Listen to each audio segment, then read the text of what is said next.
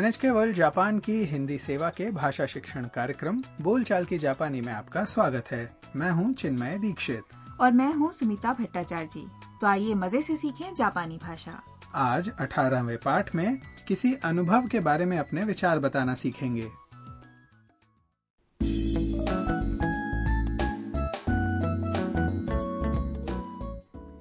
チーニフォトグラファーミया Nagano में तस्वीरें खींचकर वापस आ गई है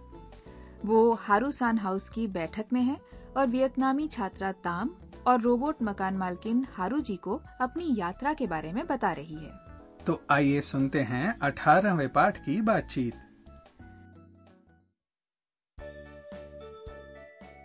おかえりなさい長野はどうでしたかすごく楽しかったです写真をたくさん撮りましたそれからお蕎麦も食べましたとても美味しかったですそうですかよかったですね長野の人はとても親切でした楽しい旅行でしたね अब इस बातचीत को फिर से हर वाक्य के अर्थ के साथ सुनते हैं पहले हारू जी ने मिया से कहा おかえりなさい आओ आओ 長野はどうでしたか नागानो कैसा रहा मिया ने उत्तर दिया すごく楽しかったです बहुत मजा आया 写真をたくさん撮りました खूब तस्वीरें खींची それからお蕎麦も食べました उसके बाद सोबा भी खाया とても美味しかったです बहुत स्वादिष्ट था ये सुनकर हारू जी ने कहा そうですか अच्छा よかったですね ये तो अच्छी बात है मिया ने आगे कहा 長野の人はとても親切でした नागानो के लोग बहुत भले थे फिर ताम ने कहा 楽しい旅行でしたね लगता है मजेदार सफर रहा दोस्तों मिया की बात से पता चल रहा है ना कि नागानो में उसे बहुत मजा आया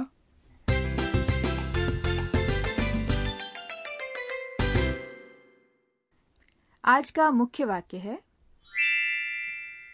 すごく楽しかったです यानी बहुत मजा आया इस वाक्य को याद करके आप किसी अनुभव के बारे में अपना विचार बता सकेंगे इस वाक्य में すごく का अर्थ है बहुत और 楽しかったです का मतलब है मजा आया आज के वाक्य में ध्यान देने वाली बात यह है कि अतीत के बारे में कैसे बताते हैं तो आज हम बनाना सिखाएंगे विशेषण और संज्ञा का भूतकाल रूप तो पहले बात करते हैं ई विशेषणों की इन विशेषणों की अंतिम ध्वनि ई होती है जैसे 楽しい यानी मजेदार तो इसका भूतकाल रूप बनाने के लिए आपको अंत का ई हटाना है और उसकी जगह लगाना है かった तो 楽しいです यानी मजेदार है का भूतकाल रूप होगा 楽しかったです यानी मजेदार था तो सुनिए और दोहराइए ध्यान दीजिए कि कात्ता बोलते समय का के बाद आधे ता और पूरे ता की ध्वनि है 楽しかったですすごく楽しかったです आज की बातचीत से ही लेते हैं कुछ और उदाहरण 美味しかったです इसका अर्थ है स्वादिष्ट था ये 美味しいです का भूतकाल रूप है इसके अलावा 良かったです भी है जो いいです यानी अच्छा है का भूतकाल रूप है ई देश का भूतकाल बनाने का तरीका थोड़ा अलग है ये अपवाद है इसलिए ऐसे ही याद कर लीजिए अब बात ना विशेषणों और संज्ञाओं की इनका भूतकाल रूप बनाने के लिए वाक्य के अंत का दिस हटाकर दिशता लगाते हैं ना विशेषणों के बारे में हम पहले भी बता चुके हैं संज्ञा से पहले लगाते समय इन विशेषणों की अंतिम ध्वनि ना होती है जैसे 親切な यानी भला जब ये विशेषण वाक्य के अंत में आता है तो इसका रूप होता है 親切です親切です का भूतकाल बनाने के लिए दिस हटाएं और दिशता लगाएं तो बन जाएगा 親切でした और जब संज्ञा के बाद देश लगा हो जैसे 楽しい旅行です यानी मजेदार सफर है तो उसका भूतकाल रूप होगा 楽しい旅行でした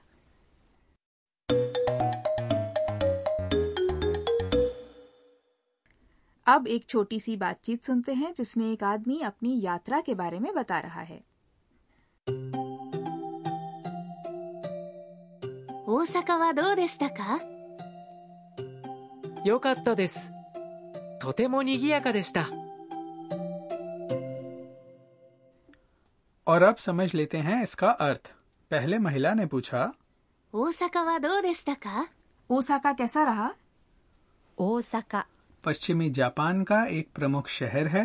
ど का मतलब है कैसा और उसके बाद आया है देशता यानी था या रहा इससे पता चलता है कि प्रश्न अतीत के बारे में है पुरुष ने उत्तर दिया 良かったです。 अच्छा रहा याद रखिएगा うよかった ई विशेषण いい का भूतकाल रूप है पुरुष ने आगे कहा とても賑やかでした。 बहुत चहल पहल थी とても का अर्थ है बहुत にぎやかでした है ना विशेषण にぎやかな यानी चहल पहल वाला का भूतकाल रूप तो सुनिए और प्रश्न के बाद आने वाला उत्तर दोहराइए 大阪はどうでしたかよかったですとてもにぎやかでした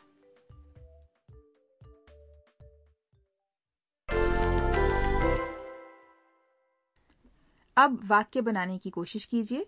मान लीजिए आप यात्रा पर गए थे और सफर बहुत अच्छा था तो ये बात कैसे बोलेंगे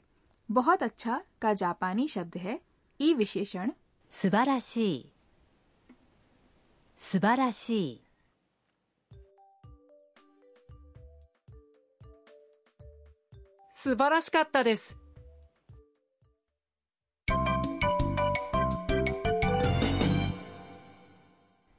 और अब बारी है आज के सहज वाक्य की जो हारू जी की पंक्ति है आप भी याद कर लीजिए おかえりなさいおかえりなさい एक अभिवादन है जब कोई कहीं से लौट कर आता है तो उसका स्वागत इस अभिवादन से करते हैं इसका अनौपचारिक रूप है おかえり जिसका इस्तेमाल परिजनों या मित्रों के लिए कर सकते हैं और इसका बहुत औपचारिक रूप है おかえりなさいませ जो अक्सर होटल कर्मचारी ग्राहकों का स्वागत करते समय बोलते हैं और अब आज की बातचीत एक बार फिर सुन लेते हैं おかえりなさい長野はどうでしたかすごく楽しかったです写真をたくさん撮りましたそれからお蕎麦も食べましたとても美味しかったですそうですかよかったですね長野の人はとても親切でした楽しい旅行でしたね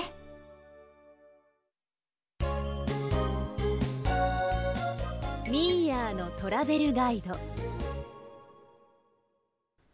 अब हम लेकर आए हैं अंश घूमे मिया के साथ ये तो आप जानते ही हैं कि मिया नागानो घूमने गई थी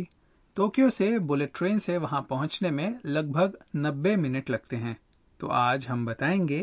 जापान की शिनकानसेन के बारे में